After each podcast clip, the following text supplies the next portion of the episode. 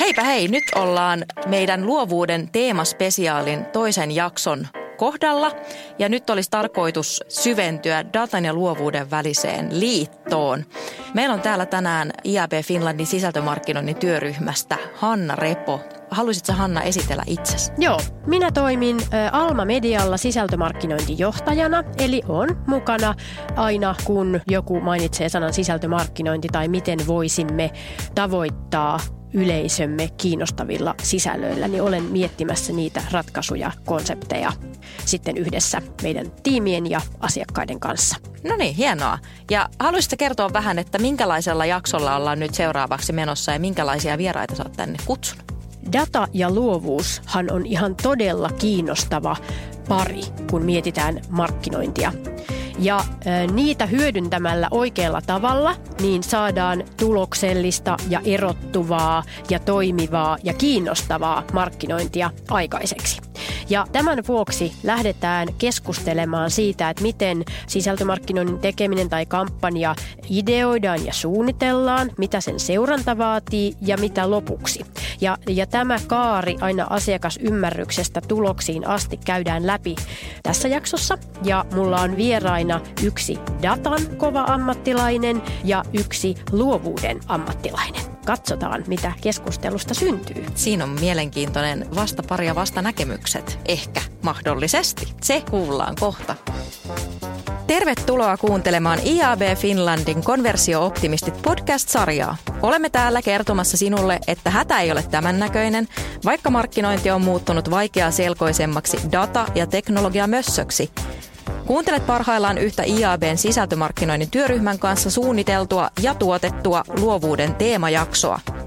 Näissä neljässä teemajaksossa syvennymme luovuuteen eri näkökulmista. Tervetuloa mukaan!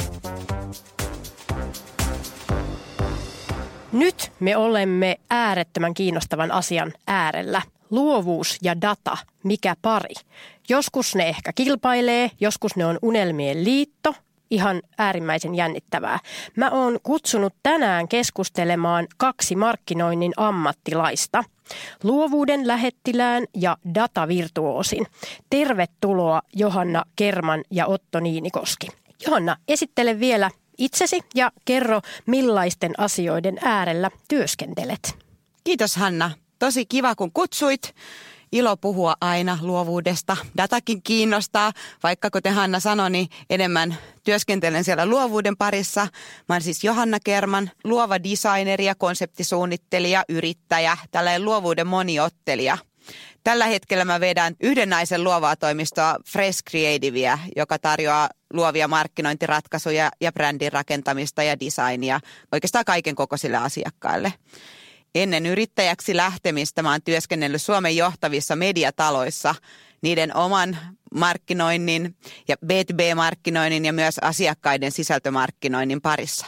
Entäs Otto? Kerro vähän itse itsestäsi ja mitä teet?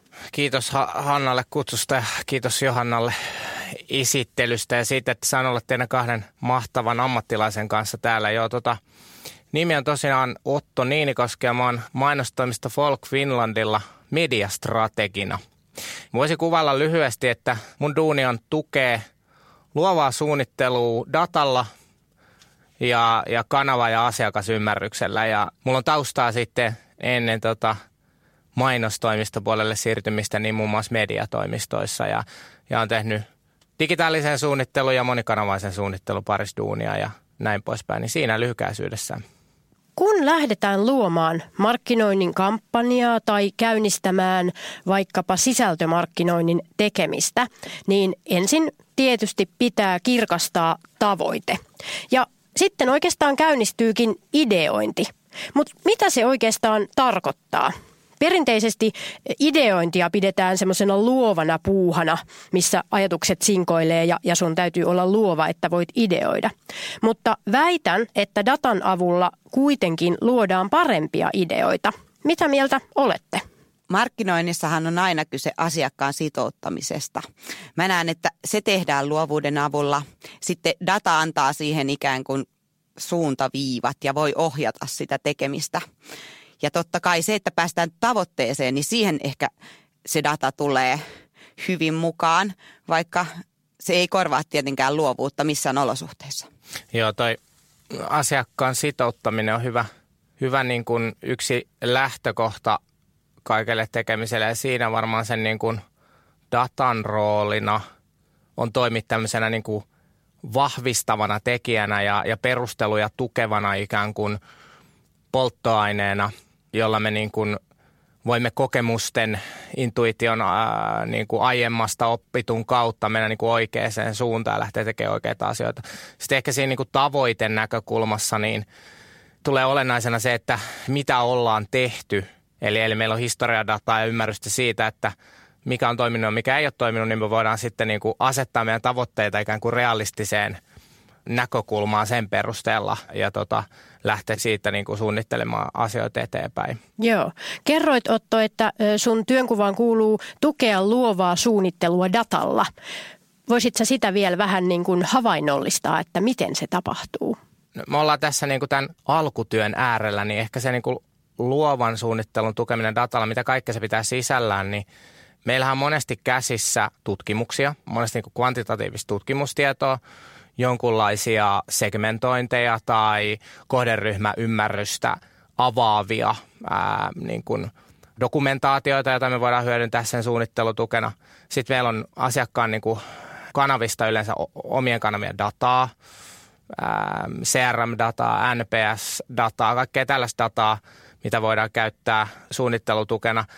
Ja sitten yksi niin kuin isoimpia asioita varmasti on se aidosti se niin kuin kohderyhmän kuunteleminen. Että et sitten semmoinen, niin kuin, toki kaikki datalähteet ovat tärkeitä, mutta että et sitten semmoinen niin kuin kvalitatiivinen ja laadullinen niin kuin tutkimustyö siitä, että onko ne hypoteesit ja ajatukset oikeita, mitä ollaan ikään kuin todettu, että näistä lähtökohdista lähtee liikkeelle ja mitä se kohderyhmä ajattelee, mitkä niiden motiivit on ja tarpeet on – niin, niin se on tosi tärkeää. Eli, eli mekin tehdään esimerkiksi Folkilla paljon niin kuin ryhmäkeskustelua ja tämän tyyppisiä miettien sille, että, että valitaan tekemisen kannalta oikeat segmentit ja keskustelutetaan heitä siitä, että miten he ajattelee vaikka asiakkaan brändistä ja tota, tuotteista palvelusta. Miten sitten kokemus, intuitio, tämän tyyppiset asiat, miten ne vaikuttaa? Niitähän ne ei voi korvata, mutta ne voi usein korvata datan, jos ei sitä ole käsillä. Että yksinäänhän data on pelkkiä numeroita, että se insight, mitä siitä tehdään, niin on sitten se, mitä voidaan käyttää tai mitä parhaimmillaan käytetään ja mikä auttaa juurikin munkin mielestä parhaiten data käytetään silloin, kun se auttaa tuntemaan kohdeyleisön paremmin mutta todella kokenut tekijä. Ja varsinkin useinhan markkinointia tekee ihmiset, jotka jo tuntee asiakkaan aika hyvin, yritys tuntee asiakkaan hyvin, niin silloin just kokemus ja intuitio tulee peliin ja voi korvata datalähteet Plus itsekin aina kun lähden suunnittelemaan, niin mulla ei välttämättä ole niin kuin mitään raakaa dataa, mutta ihan tosi hyvällä googlauksella esimerkiksi voi löytää monta tutkimusta, jos on jo vähän valmista insightia ja sitten vaan just taas ottaa sen luovuuden peliin ja katsoa, miten sen soveltaa sitten niihin asiakkaan tavoitteisiin. Siihen se kokemus ja intuitio auttaa, että sä tiedät, tota, mitä sä etsit – toisaalta myös siis se, että, että sä tunnet tuotteet ja palvelut ja kohderyhmät niin, ja olet tehnyt pitkään asioita, niin, niin, niin sehän on äärimmäisen arvokasta. Että sitä ei niin kuin voi korvata millään, millään datalla, vaikka se data ehkä asuu siellä sen ihmisen päässä, mutta että sitä ei pysty niin kuin korvaamaan millään ulkopuolisen datalla. Ja sitten toinen tärkeä asia on nimenomaan toi, että mistä jo sanoikin, että sä pystyt tunnistamaan olennaiset olennaiset asiat sen datan seasta. Just, se, se, se, se on niin kuin äärimmäisen tärkeää. Varmasti just siinä auttaa se kokemus, että sä tiedät, mitä sä etsit. Joo, ja ehkä se, se vielä tuohon niin kuin lisäten, ei se niin kauhean vaikeaa ole, että, että just tuossa, mitä Johanna sanoi tuosta, että meillä on internet käytössä, meillä on niin kuin maailman suuri tietopankki käsillämme ää, muutaman niin kuin avainsanan takana. Meillä on yleensä kyllä aika hyvin tiedossa se, että – miten me ollaan päädytty tähän pisteeseen, millainen se meidän tuotteen tai palvelun, niin kuin, millaiset ne kilpailuedut on ja vahvuudet on ja kenelle me niin kuin ainakin noin luokkaa haluttaisiin olla kommunikoimassa. Että et ei me yleensä kauhean tyhjän päällä olla, että et sitten vaan tuetaan sitä lisäymmärryksellä, jota datasta saa. Niin tuollaisessa ideaalitapauksessa, mistä aloitetaan kampanjointi, niin ollaankin tosi pitkällä ja ollaan varmasti aika ison ja todella valveutuneen asiakkaan kampanjan parissa. Sitten taas joskus, niin kuin jos ei sulla ole hyvää briefiä, niin sitten sun täytyykin lähteä aika sokkona niin kuin etsimään niitä, niitä lähteitä ja sitä dataa ja sitä insightia, mihin sä sitten nojaat. Mutta kyllä mäkin olen sitä mieltä, että aina, aina siinä joku tieto täytyy olla pohjana ja joku tuntemus ja jonkunlainen hantsi. Mikä sitten on briefin merkitys? Jos ollaan vielä siellä alussa ja ideoimassa ja startissa? Briefi on yksi lempiaiheita, niin vaikka se on varmaan niin kuin Sama. alalla ehkä terminä jo jokseenkin kulunut, mutta se on hyvin kuvaava. Eli briefin kai tarkoitus saattaa jonkun projektin tai asian parissa työskentelevät ihmiset ää, ymmärrykseen siitä, mitä me ollaan oikeastaan tekemässä. Siitä kai briefistä on kysymys. Monesti tulee aika kevyitäkin briefejä. Saattaa tulla briefejä, jos on aukkoja. Mutta sitten miten yleensä siitä päästään eteenpäin on se, että rakennetaan sitä briefiä yhdessä eteenpäin niin, että niitä aukkoja, joita siinä briefissä mahdollisesti on, niin täytetään näillä kaikilla asioilla, mitä me tässä todettiin, kokemus, intuitio, data, asiakasymmärrys, niin, että meillä on käsillä sitten sen jälkeen sellainen briefi, joka, jonka perusteella on helpompi lähteä tekemään asioita – tavoitteellisesti. Että ehkä, ehkä se on niin kuin... Ehkä se briefi ei pidäkään nähdä ainoastaan asiakkaan niin kuin työnä, joka tulee sulle valmiina, vaan useinhan se rakennetaan itse yhdessä ja silloin tuleekin hyvä briefi. Ja siinä kohtaa just data onkin tosi hyödyllistä, et, et varsinkin siinä briefivaiheessa. Siinä ei tarvitse välttämättä vielä sitä luovuutta niin paljon, se tulee sitten ehkä seuraavassa vaiheessa. Mun toinen väitteeni on, että datan avulla uskallamme toteuttaa rohkeampia ideoita – Voisiko olla niin? Kyllä. Tai siis ainakin just siinä vaiheessa, kun sun täytyy perustella asiakkaalle sun ideat, niin siinä vaiheessa, jossa pystyt perustelemaan ne datan avulla, niin ne ehkä uppoo paremmin ja sitten on uskallusta lähteä rohkeampiin ideoihin. Omasta kokemuksesta ehkä asiakkaat usein uskaltaakin lähteä, mutta sitten jos sä oot töissä organisaatiossa, niin siinä on vielä enemmän sellaista – vakuuttelua, että kannattaa olla rohkea, niin siinä varsinkin niin kuin se data, että mitä enemmän sulla on siihen perusteet, niin se tota, varmasti tukee sitä. Ja sitten tuo sitä rohkeutta, että voidaan lähteä luovallakin idealla, koska usein sitten voidaan vähän hannalla, koska vähän pelätään sitten, että mitä muut sanoo ja näin. Kaikki päätöksentekoa tukeva ymmärrys, mitä me voidaan tuoda pöytään, niin auttaa. Se on hauska, että me tehdään vaikka ryhmäkeskusteluja ja poimitaan sieltä niin kuin valitun segmentin olennaiset näkemykset ja ajatukset vali, niin kuin valittuihin kysymyksiin.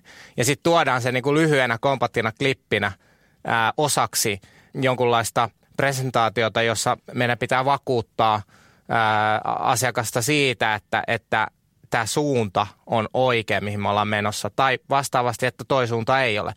Se, että joku muu sanoo sen, se, että joku, sä näet, kun joku kuluttaja – joku, joku kuluttaa kauhean termi, mutta joku ihminen, ihminen, se on parempi, sanoo sen vaikkakin videon välityksellä, niin se on ihan eri asia kuin, että minä siinä neuvotteluhuoneen pöydässä toteaisin sen saman asian suusanallisesti. Se voima on ihan eri. Ja sitten toi, mitä Johanna sanoi siitä, että, että jos sulla on kvantitatiivista evidenssiä, taulukoita, lukuja, painavaa informaatiota siitä, että katsokaa ystävät, että asia on näin – niin sitä on aika vaikea kiistää. Ja sitten meitä on kuitenkin ihmistyyppeinä monenlaisia ja moni penää niin sitä ratioa ennen kuin uskoo. Ni, niin se auttaa myös niin kuin si, siihen näkökulmaan. Ja sitten meillä on yleensä siinä porukas iso määrä e, ihmisiä, joita pitää vakuuttaa. Ja loppuviimeksi meidän pitäisi saada niin kuin se jengi puhaltaa yhteen hiileen ja mennä niin kuin samaan suuntaan, ainakin noin luokkaa. Niin kaikki tällaiset niin kuin tukevat asiat, kuten data ja siitä tehdyt löydökset niin kuin auttaa. Ja vaikka just luovuus sitouttaa asiakasta, niin kuitenkin sit loppupeleissähän asiakas on siellä niin kuin tekemässä tuloksellista markkinointia. Ja siinä vaiheessa ne ei ehkä halua tai uskalla sen takia luottaa pelkkään luovuuteen, vaan nimenomaan siihen niin kuin – dataan ja niihin numeroihin ja siihen, että mitä siitä voi niin kuin saada ihan silleen niin kuin euromääräisesti tai miten, miten se nyt onkaan ne tulokset. Mä muistan, siitä on jo aika monta vuotta aikaa, mutta Englannissa Unileverillä oli tämä tämmöinen lasten vankilasetti-kampanja, kun ö, laki sääteisesti jokaisen vangin – piti viikossa saada tietty määrä raitista ilmaa. Ja sitten oli kuluttajadataa siitä, että perheet ei pystynyt lapsille takaamaan yhtä paljon. Siis että ne siellä Briteissä lapset liikkui ulkona vähemmän kuin mitä vankien täytyy saada raitista ilmaa. Niin siitä syntyi sitten tämmöinen Vapauttakaa lapset-kampanja. Oliko sitten pesuainetta, että niin kuin voi mennä ja näin. Ja, ja sitten se vankilasetti ei ehkä ole ensimmäinen idea ja ajatus, mitä niin kuin asiakas ajattelisi, että joo, kiva, että mennään, mennään siihen. Mutta sitten sit, kun oli niin vahvaa dataa saatavilla ja sitten se on mun mielestä luovaa, että tällaisten datojen yhdistäminen, että kun luovuushan usein on olemassa olevien asioiden yhdistämistä uudella tavalla, niin datan hyödyntämisessäkin voi käyttää luovuutta. Tuossahan niin just ei voi erotella ja sehän olisi tyhmää käydäkään sellaista keskustella, että me erotellaan, että mikä on data ja mikä on luovuus ja miten ne eroavat toisistaan, vaan tuossakin niin kuin molemmat kulkenut käsi kädessä tosi vahvasti ihan läpi prosessin varmasti. Tuossa on huippu esimerkki siitä, että on tehty joku oikeasti kohderyhmää, lapsiperheet, e, ehkä siellä niin kuin lasten takana on ne aikuiset, joita pitää puhutella, niin tuossa on se niin kuin kohderyhmää oivalluttava insightti löydetty aika niin kuin jännältä kulmalta. Olisiko teillä jotain esimerkkiä, että miten datan avulla on synnytetty luova idea? Jos vaikka kaivan aivojen perukolta viimeisimmän kampanjan, joka tuli hetki sitten ulos suomalaiselle kiuasvalmistajalle Ikikiukalle, joka tota, on lähdössä vähän niin kuin maailmanmarkkinoille, niin siinä on tehty nyt kampanjaa, ja siitä on käytetty tosi paljon erilaisia datalähteitä ja insightia. Ensin ihan lähdettiin siitä, että asiakas on tehnyt tosi laajan markkinatutkimuksen ihan selvittääkseen, että minkä takia kukaan esimerkiksi amerikkalainen ostaisi kiukaan ja mitkä on ne syyt, miksi ne saunoo ja miten? Tämä markkinatutkimus yhdistettynä sitten todella kattavaan ää, tietokantaan, mikä löytyy internetistä, siis saunaan liittyviä tutkimuksia ihan nyt varmaan tehdään ihan liukuhihnalta, niin päätettiin, että joo, e, tai siis ei päätetty, vaan tultiin siihen tulokseen, kun tutkittiin näitä datoja, että ensisijainen syy, minkä takia kukaan maailmassa sauno on terveydelliset syyt, että todella vahvasti uskotaan maailmalla, ei Suomessa ehkä Suomessa on niin syvällä meidän kulttuurissa, mutta se, että, että uskotaan, että se on tosi hyvä mielenterveydelle ja fyysiselle terveydellä sitten tästä lähdettiin rakentamaan vähän sitä strategista pohjaa, että mitä lähdetään sanoa ja mitä halutaan kertoa. Ja sitten toinen tosi tärkeä asia on se, että huomattiin, että hei, markkinoilla eri maalaiset kilpailijat väittää, että sauna onkin jotain muuta kuin suomalainen. Että siellä on paljon ihmisiä, jotka väittää, että sauna on ruotsalainen tai että sauna on eestiläinen tai mitä ikinä. Ja sitten tajuttiin, että sauna on suomalainen. Tämähän on kans myös oikeastaan se number one viesti, joka meidän suomalaisina täytyy viedä maailmalle. Ja tästä on onneksi sellainen tosi vahva datalähde kuin Unesco, joka tunnustaa, että sauna ja saunakulttuuri on suomalainen perimä. Eli tämä on oikeastaan se ykkösviesti, joka halutaan viedä ja sitten yhdistettynä nyt sitten siihen terveysvaikutteisiin, jotka kiinnostaa maailmalla tällä hetkellä tosi paljon. Ja sitten nämä täytyy yhdistää kiinnostavasti sitten vielä, tai yhdistettiin mu- muutamaankin lähteeseen, mistä yksi on aika tosi ilmiselvä meille kaikille, koska sitä toitotetaan koko ajan, mutta sattumalta Suomi on tietenkin maailman onnellisin kansa. Tätähän käytetään Suomen markkinoinnissa tosi paljon, mutta esimerkiksi amerikkalaiset ei välttämättä tiedä sitä niin hyvin kuin me. Ja sitten vielä yksi. Ja tämänkin olisi voinut validoida datan kautta, mutta ehkä ei tarvi, että suomalaiset saunoo eniten maailmassa. Mutta tästä löytyy kyllä niin ihan googlaamallakin, että, että tämä on ihan fakta. Sitten kun nämä yhdistää, niin sitten tota, siitä tulee aika hyvä tarinapohja sille, että mitä lähdetään sanomaan. Eli suomalaiset saunoo maailman eniten, se on hyväksi terveydelle. Hups, mielenterveys on suomalaisilla niin kuin varmasti hyvällä mallilla, koska ollaan näin maailman onnellisin kanssa. Ja sitten siinä ehkä sitten tulee se luovuus myös peliin, että sitten kun se yhdistetään se tarina siihen asiakkaan brändiin ja siihen, että millä tavalla se sitten se tarina kerrotaan. Tässä oli aika monta datalähdettä, mutta mutta jotka olisi voinut tietenkin validoida ja jos tämä olisi ollut tosi iso ja sille rahakas kampanja, varmaan olisi täytynytkin kaivaa sitä enemmän, mutta koska tässä lähdettiin aika tosi ketterästi liikkeelle, niin sitten pystyttiin luottaa näihin faktoihin ja lähteä sitä kautta rakentaa sitä tarinaa. Olisiko Otolla mielessä? Mulla on lyhyt esimerkki ää, siitä, että kaikki tietää Lidlin, joka nyt on ollut tässä markkinassa varmaan melkein parikymmentä vuotta. Lidlin niin kuin markkinoinnin tekeminen on ollut erottautuvaa ja erilaista, mitä sitten taas niin kuin kaksi isompaa S ja K on tehnyt. Tästä on muutama vuosi, niin Lidlin ää, markkinoinnin suunnittelussa mietittiin sitä, että mitä kesässä voisi tehdä. Mitä voisi tehdä niin kuin eri tavalla kesässä, jotta me saataisiin, mentäisiin vielä syvemmälle sinne niin kuin ihmisten aitoihin motiiveihin.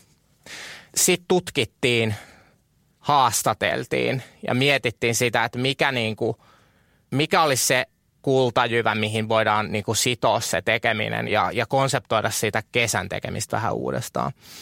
Tässä on kolmiakoinen esimerkki siitä, että, että jos fakta on se, että me kaikki tiedetään, että kesällä me lomaillaan ja syödään grilliruokaa. Sitä tehdään varmaan sieltä huhtikuun jostain ää, heti, kun, heti kun on mahdollista kaivaa se grilli, niin sitä tehdään pitkälle syksyyn.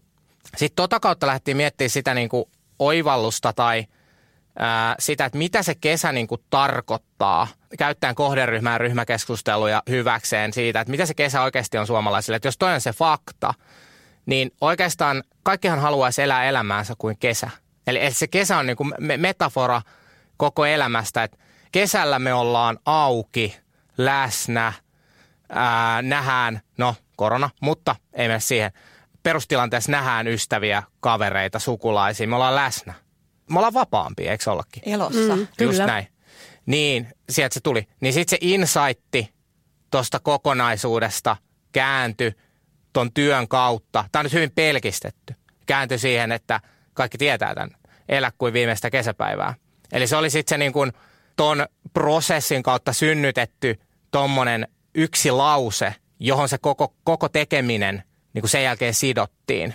Ehkä vielä tuohon niin oivallukseen ja insightiin sellainen, että mun mielestä on niin kuin mielenkiintoinen määritelmä oivalluksesta ää, kautta insightista, että, että se on piilossa oleva usein jopa itsestäänselvä löydös, totuus brändistä, kulttuurista ihmisistä. Se on jotain, mikä on siellä koko ajan. Toi, mitä Hanna sanoi siitä, että me, me pyöritellään tehtyjä juttuja uudestaan, löydetään sieltä niitä erilaistumistekijöitä. The truth is out there, mutta mut että vaan pitää kääntää sieltä datasta ja, ja, ja kokemuksesta vaikka nyt sellaiseksi kuten tämä Lidlin tai, tai, tai Ikikiukaan esimerkki. Molemmat mun mielestä just kertoo vähän niin kuin tätä samaa, että et aika niin kuin tuntuu nyt itsestäänselvyydeltä, koska ne on niin sellaisia tuttuja asioita, mutta, mutta sitten kuitenkin kun ne on vedetty silleen luovasti yhteen, niin sitten ne on toimivia kampanjoita. Mua hei kiinnostaisi ihan tosi paljon tällainen seikka. Meillä on saatu mahtavia esimerkkejä nyt ö, siitä, että kun on dataa, niin voidaan saada aikaiseksi mahtava idea.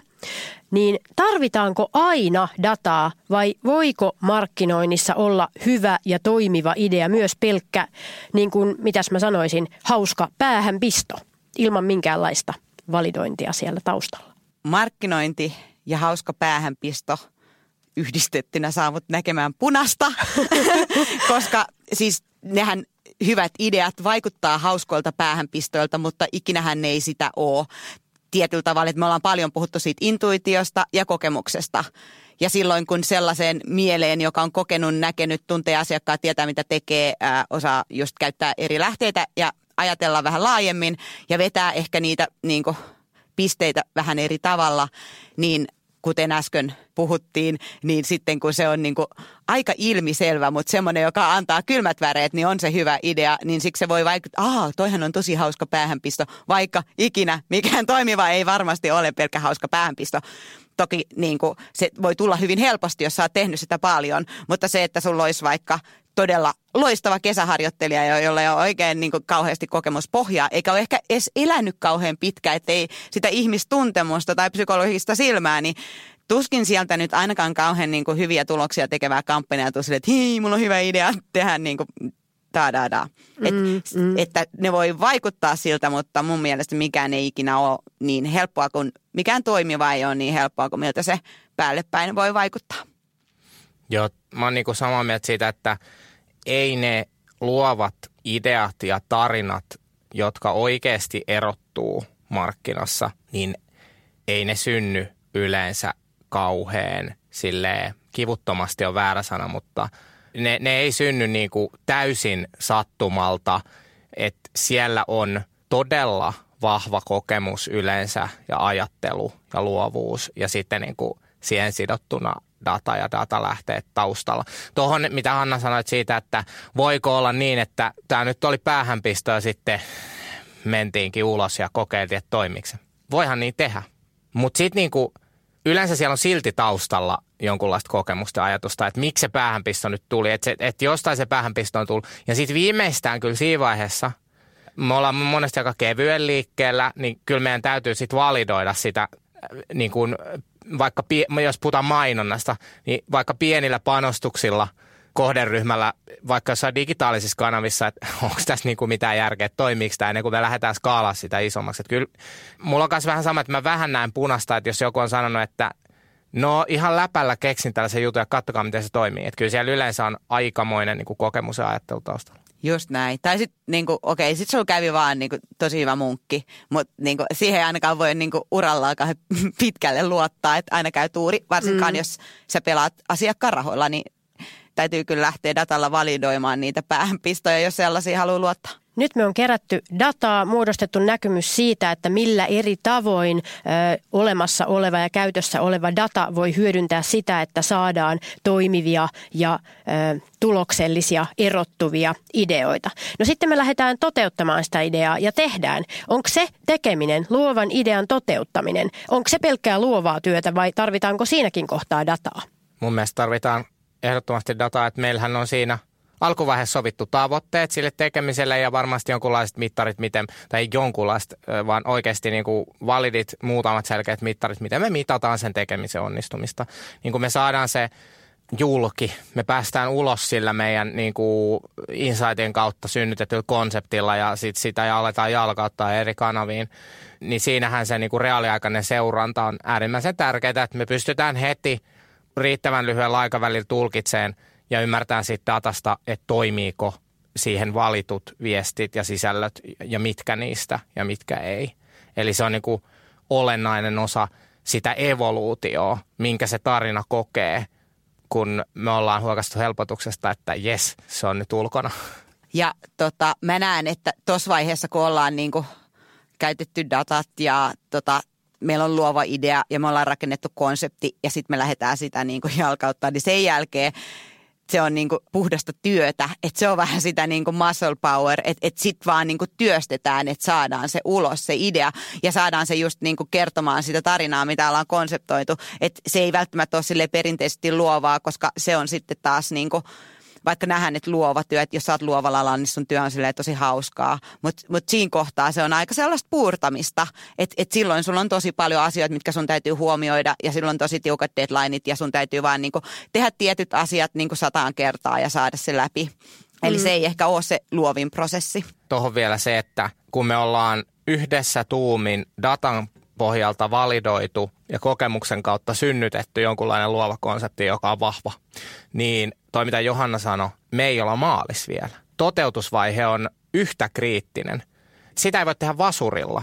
Et toteutusvaihe on yhtä kriittinen kuin se konseptointivaihe, jotta se tarina elää jotta siitä syntyy sellainen monikanavainen kokonaisuus tai mikä tahansa se on se lähestymiskulma sitten niin kuin siihen kohderyhmän tavoittamiseen, että se puhuttelee. Että sitä ei voi tehdä niin kuin puolivaloilla tai mä käytän monesti tätä, voitte kuvitella ne kolmion jossa jokaisessa kolmion kulmassa on yksi sana, hyvä, halpa ja nopeasti.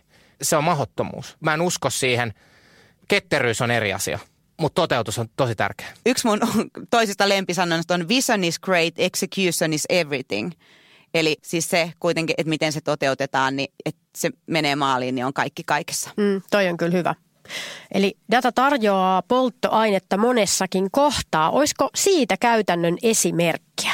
Oliko sul Otto jostain Ruotsista? Joo, mä tota lyhyesti kerron itse asiassa Facebookin webinaarissa kuultu Mäkkärin esimerkki Ruotsista, joka on nyt niin kuin some-kulmalla, mutta voit tällainen kuin digitaalisiin kanaviin suunniteltu konsepti, jonka tavoitteena oli lanseerata McDonald's-applikaatio Ruotsin markkinassa. Ne lähti tällaisen niin kuin testiajatuksen liikkeelle. Ne teki, ne teki ensimmäisen testikierroksen ja toisen testikierroksen ja sitten se koki evoluution, jonka perusteella tehtiin vasta varsinainen kampanja. Eli ikään kuin he validoi niitä, sitä luovaa ajatustaan ja niitä suuntia sillä kohderyhmällä oike, kokeile niin kuin oikeita sisältöjä mainonnassa. Toki niin kuin eka lähtökohta on se, että Mäkkäri on tunnettu brändi, ruotsalaiset tuntee sen hyvin, ne tykkää siitä, osa rakastaa sitä ja diilit on tuttuja. Siis edut on tuttuja. Siis de facto edut on kaikille tuttuja joka markkinalla. Mutta sitten ne olisi voinut lähteä tolla, että hei, että meillä on uusi applikaatio ja siellä on äärettömän hyviä etuja. Lähdetään niin kuin sillä kulmalla liikkeelle. Ne ei lähtenyt sillä kulmalla liikkeelle, vaan ne lähti miettimään, että mitkä on ne motiivit, minkä takia ihmiset on sitoutunut siihen brändiin. Miksi ne käy mäkkärissä? Lapset rakastaa mäkkäriä, mä tykkään viedä mun kavereita sinne, perheen, ystäviä. Kun mä menen mäkkäriin, mä tiedän mitä saan. Pelaajat oli yksi kohderyhmä. Se, se on aika ilmiselvä. Toisaalta, mutta pelaajat. Sitten se edut, ei, ei ne sitä unohtanut. Mutta se oli yhtenä siellä. Mutta tuossa oli niinku muita motiiveja. Ja sitten ne lähti testaan noilla eri motiiveilla erilaisia visuaalisia ja animoituja lähestymisiä sosiaalisen median videomainonnan keinoin. Ja sitten sieltä ensimmäiseltä kierrokselta nousi esiin tietty niin kuin luova lähestyminen, joka toimi parhaiten. Ja sitten sen perusteella muokattiin niitä muille kohderyhmille kohdennettuja, tai oikeastaan mm, muita kohderyhmiä puhuttelevia viestejä siihen suuntaan, mikä oli se, joka toimi parhaiten. Yksi iso asia tässä kokonaisuudessa oli se, että ne ei lähtenyt mikrokohdentamaan. Lähti kohdentamaan koko ison massaan noille eri viesteillä ja löys ne viestit, eri viestit ja sisällöt löysi kohderyhmänsä. Eli lä- lähestyi niin kuin sitä kautta, että sen sijaan, että me oltaisiin lähty räätälöimään kauhean mikro, mikrotasolle asioita, meillä oli iso massa, meillä oli paljon viestejä, me todettiin, mitkä viestit toimi.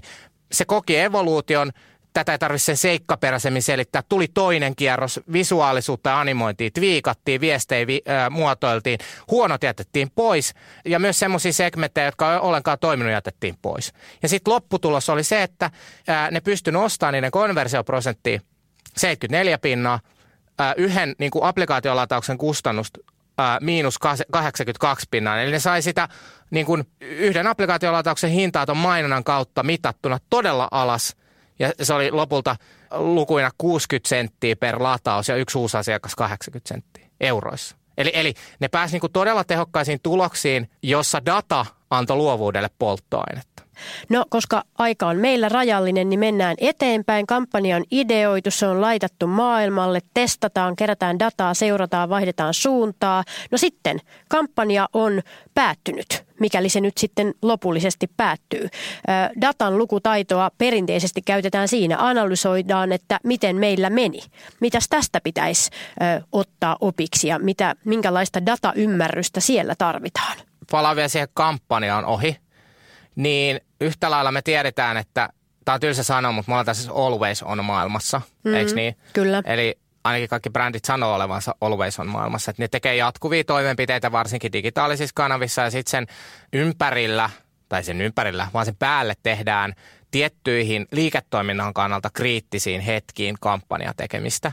Ja perinteisesti sieltä on jotain uutuuksia ja sitten on sesonkeja ja tämän tyyppisiä juttuja siinä jatkuvassa tekemisessä olennaista on se, että niitä tuloksia analysoidaan koko ajan ja niiden kautta tehdään oppia ja ymmärretään. Ja tota, muutetaan suuntaa ikään kuin iteratiivisesti ja reaktiivisesti. Ei siis sille, että poukkoillaan päivästä toiseen johonkin, vaan että jos meillä on vaikka kolme neljä isoa teemaa siinä meidän jatkuvassa tekemisessä, niille meidän tärkeimmille kohderyhmille – on ne sitten uusi asiakashankintaa tai on ne sitten olemassa olevien asiakkaiden ikään kuin pitämistä tai ohjaamista takaisin niin kuin, äh, sen liiketoiminnan äärelle, oston äärelle, niin yhtä kaikki, niin tota, siellä se, se, niin kuin, se jatkuvan tekemisen mittaamisessa toistuu se asia, että opitaan palataan pikkasen piirustuspöydälle ja muutetaan. Mutta toi sama asiahan toistuu siellä kampanjan tekemisessä. Mm. Että tietyllä tavalla kampanjan tekemisen, puhuttiin tuossa sen aikana me tehdään se on evoluutio. Se ei ole sellainen, että jotain lähti päälle, joku loppui ja sitten Hanna, Johanna ja Otto tuli pöydän ääreen ja rupesi miettimään, että hei, ruvetaan tällä kolme Pekkaa miettimään, että mitähän tämä meni. Vaan sehän on äh, iteratiivinen prosessi, jos me te- voidaan tehdä niinku muutoksia kyllä sen kampanjan aikana. Sitten kun se on ohi, niin me voidaan tehdä isommat johtopäätökset, analyysit siitä, että miten tämä meni, mikä toimi, mikä ei toiminut. Nimenomaan niihin tavoitteisiin nähden, mitä sovittiin. Ja sitten, tämä on nyt ylsä esimerkki, mitä mä käytän aina, mutta tämä niin infinity loop, ajatelkaa se niin kuin kaatunut kasi. Niin se on niin kuin nykymarkkinoinnin tekemisen ytimessä, että, että se prosessi ei koskaan lopu. Se kuulostaa kauhean raskaalta ja mulki rupeaa valuu hiki nyt, mutta, mutta se menee niin, että se data ja opit siitä tekemisestä palautuu aina sinne vai, suunnittelun ja insight-työn vaiheeseen, jossa me pystytään tietyin aikavälein muuttaa sitä meidän suuntaa tai niitä sen konseptin ää, ja sen kattoajatuksen alla olevia viestejä ja tekee tuloksellisemmin ja paremmin asioita. Mm, kyllä, no sisältömarkkinoinnin ammattilaisena tämä on musiikkia minun korvilleni, koska siis sitähän pitää tehdä jatkuvalla tekemisellä ja, ja, ja tarinankerronta ei ole mitään sellaista, mikä yhtäkkiä päättyisi, vaan sieltä just analysoidaan, että minkälaiset toimii ja mikä teema on nyt sitten taas pinnalla ja, ja miten, miten edetään, mutta et ei, ei ole mitään sellaista kohtaa, että, että nyt lopetamme kaiken tekemisen, koska tarinathan ei lopu ja, ja yleisöt on ja hengittää koko ajan siellä se just ketterä reagointi on nykypäivänä var, varmasti niin kuin se yksi tärkeä menestyksen avain. Ja sitten just se, että tehdystä opitaan ja sit siitä jatketaan tarinaa toi, mihin, mihin Hanna viittasi tuossa, että mitä tapahtuu ympärillä, että et seurataan, että muokataan meidän se vaikka nyt sisältömarkkinoinnin sisältöä sen perusteella, että mikä trendaa, mikä puhuttelee. Niin kyllähän me joudutaan niin kuin elää sellaisessa maailmassa, jossa isot ilmiöt varmaan muokkautuu hitaasti. Meillä on sellaisia megatrendejä, jotka muokkautuu hitaasti.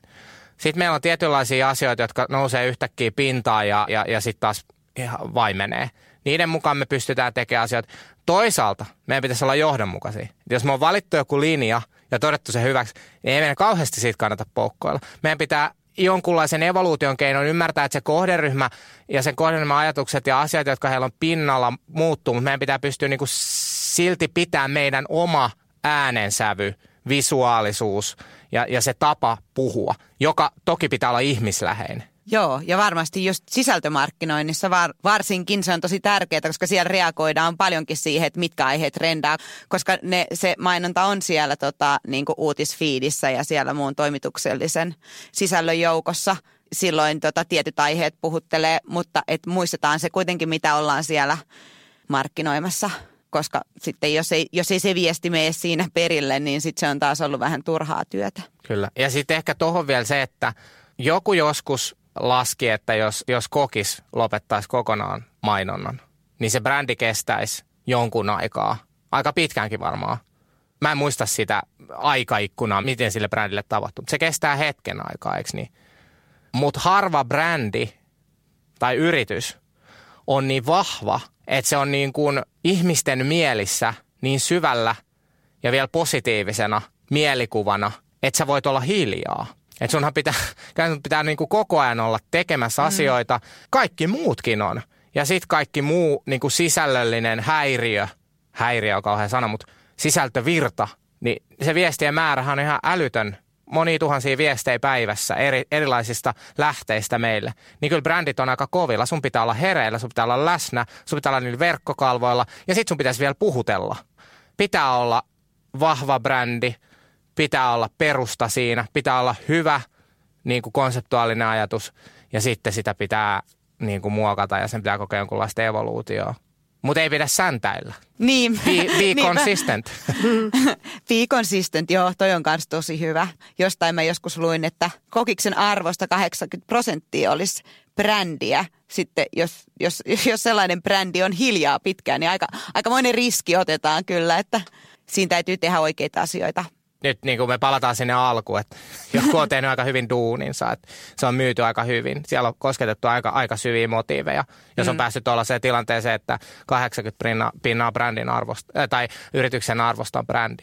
No tässä me päästiin hyvin, Ottokin viittasit siihen, että siellä on se alku tehty hyvin ja perusteltu. Meillä alkaa lähetysaika tulemaan kohti loppuaan, niin mitä kaikkea tästä keskustelusta, mikä on jäänyt päällimmäisenä mieleen? Miten kiteyttäisitte tähän loppuun datan ja luovuuden merkityksen? Mä sanoisin, että lainatakseni vanhaa suomalaista sananlaskua, että data on hyvä renki, mutta huono isäntä. Loistavaa. Sitten taas just luovuuden täytyisi olla isäntä ihan kaikessa tekemisessä, markkinoinnissa ja ihmisenä olemisessa, mutta menestyvällä maatilalla tarvitaan toki molempia renkejä ja isäntiä. Erinomaisesti kiteytetty. Mä kirjoittelin tämmöisen niin kuin Otto-mietelauseen tai tällaisen niin kuin oikeastaan – kokonaisuuden, miten mä ajattelin tästä. Että meidän pitää ymmärtää ihmisten motiivit ja tarpeet, jotta voidaan löytää se niin kuin insight ja oivallus, jonka kautta se loistava idea ja tarina syntyy. Toisaalta sellainen, joka puhuttelee ja vetoo tunteisiin. Se, se on niin kuin tullut tässä jo keskustelun aikana. Ja sitten tällä matkalla, jotta näin asioita tapahtuu ja syntyy, niin me tarvitaan dataa, sen datan tulkintaa, ymmärrystä yhdistetty siihen intuitioon, kokemukseen ja luovuuteen. Loistavaa. Kiitos vielä näistä viimeisistä kiteytyksistä. Loistavat yhteenvedot molemmilta. Ja lämmin kiitos äärimmäisen mielenkiintoisesta keskustelusta teille molemmille Johanna Kerman ja Otto Niinikoski. Kiitos. Olipa ilo olla täällä. Kiitos. Tämä oli erinomaista. Kiitos Hannalle ja vieraille. Olipas mielenkiintoinen keskustelu data- ja luovuuden liitosta. Seuraavassa luovuuden teemaspesiaalissa sitten syvennytään, että miten etätyö ja luovuus toimii yhdessä. Vai toimiiko?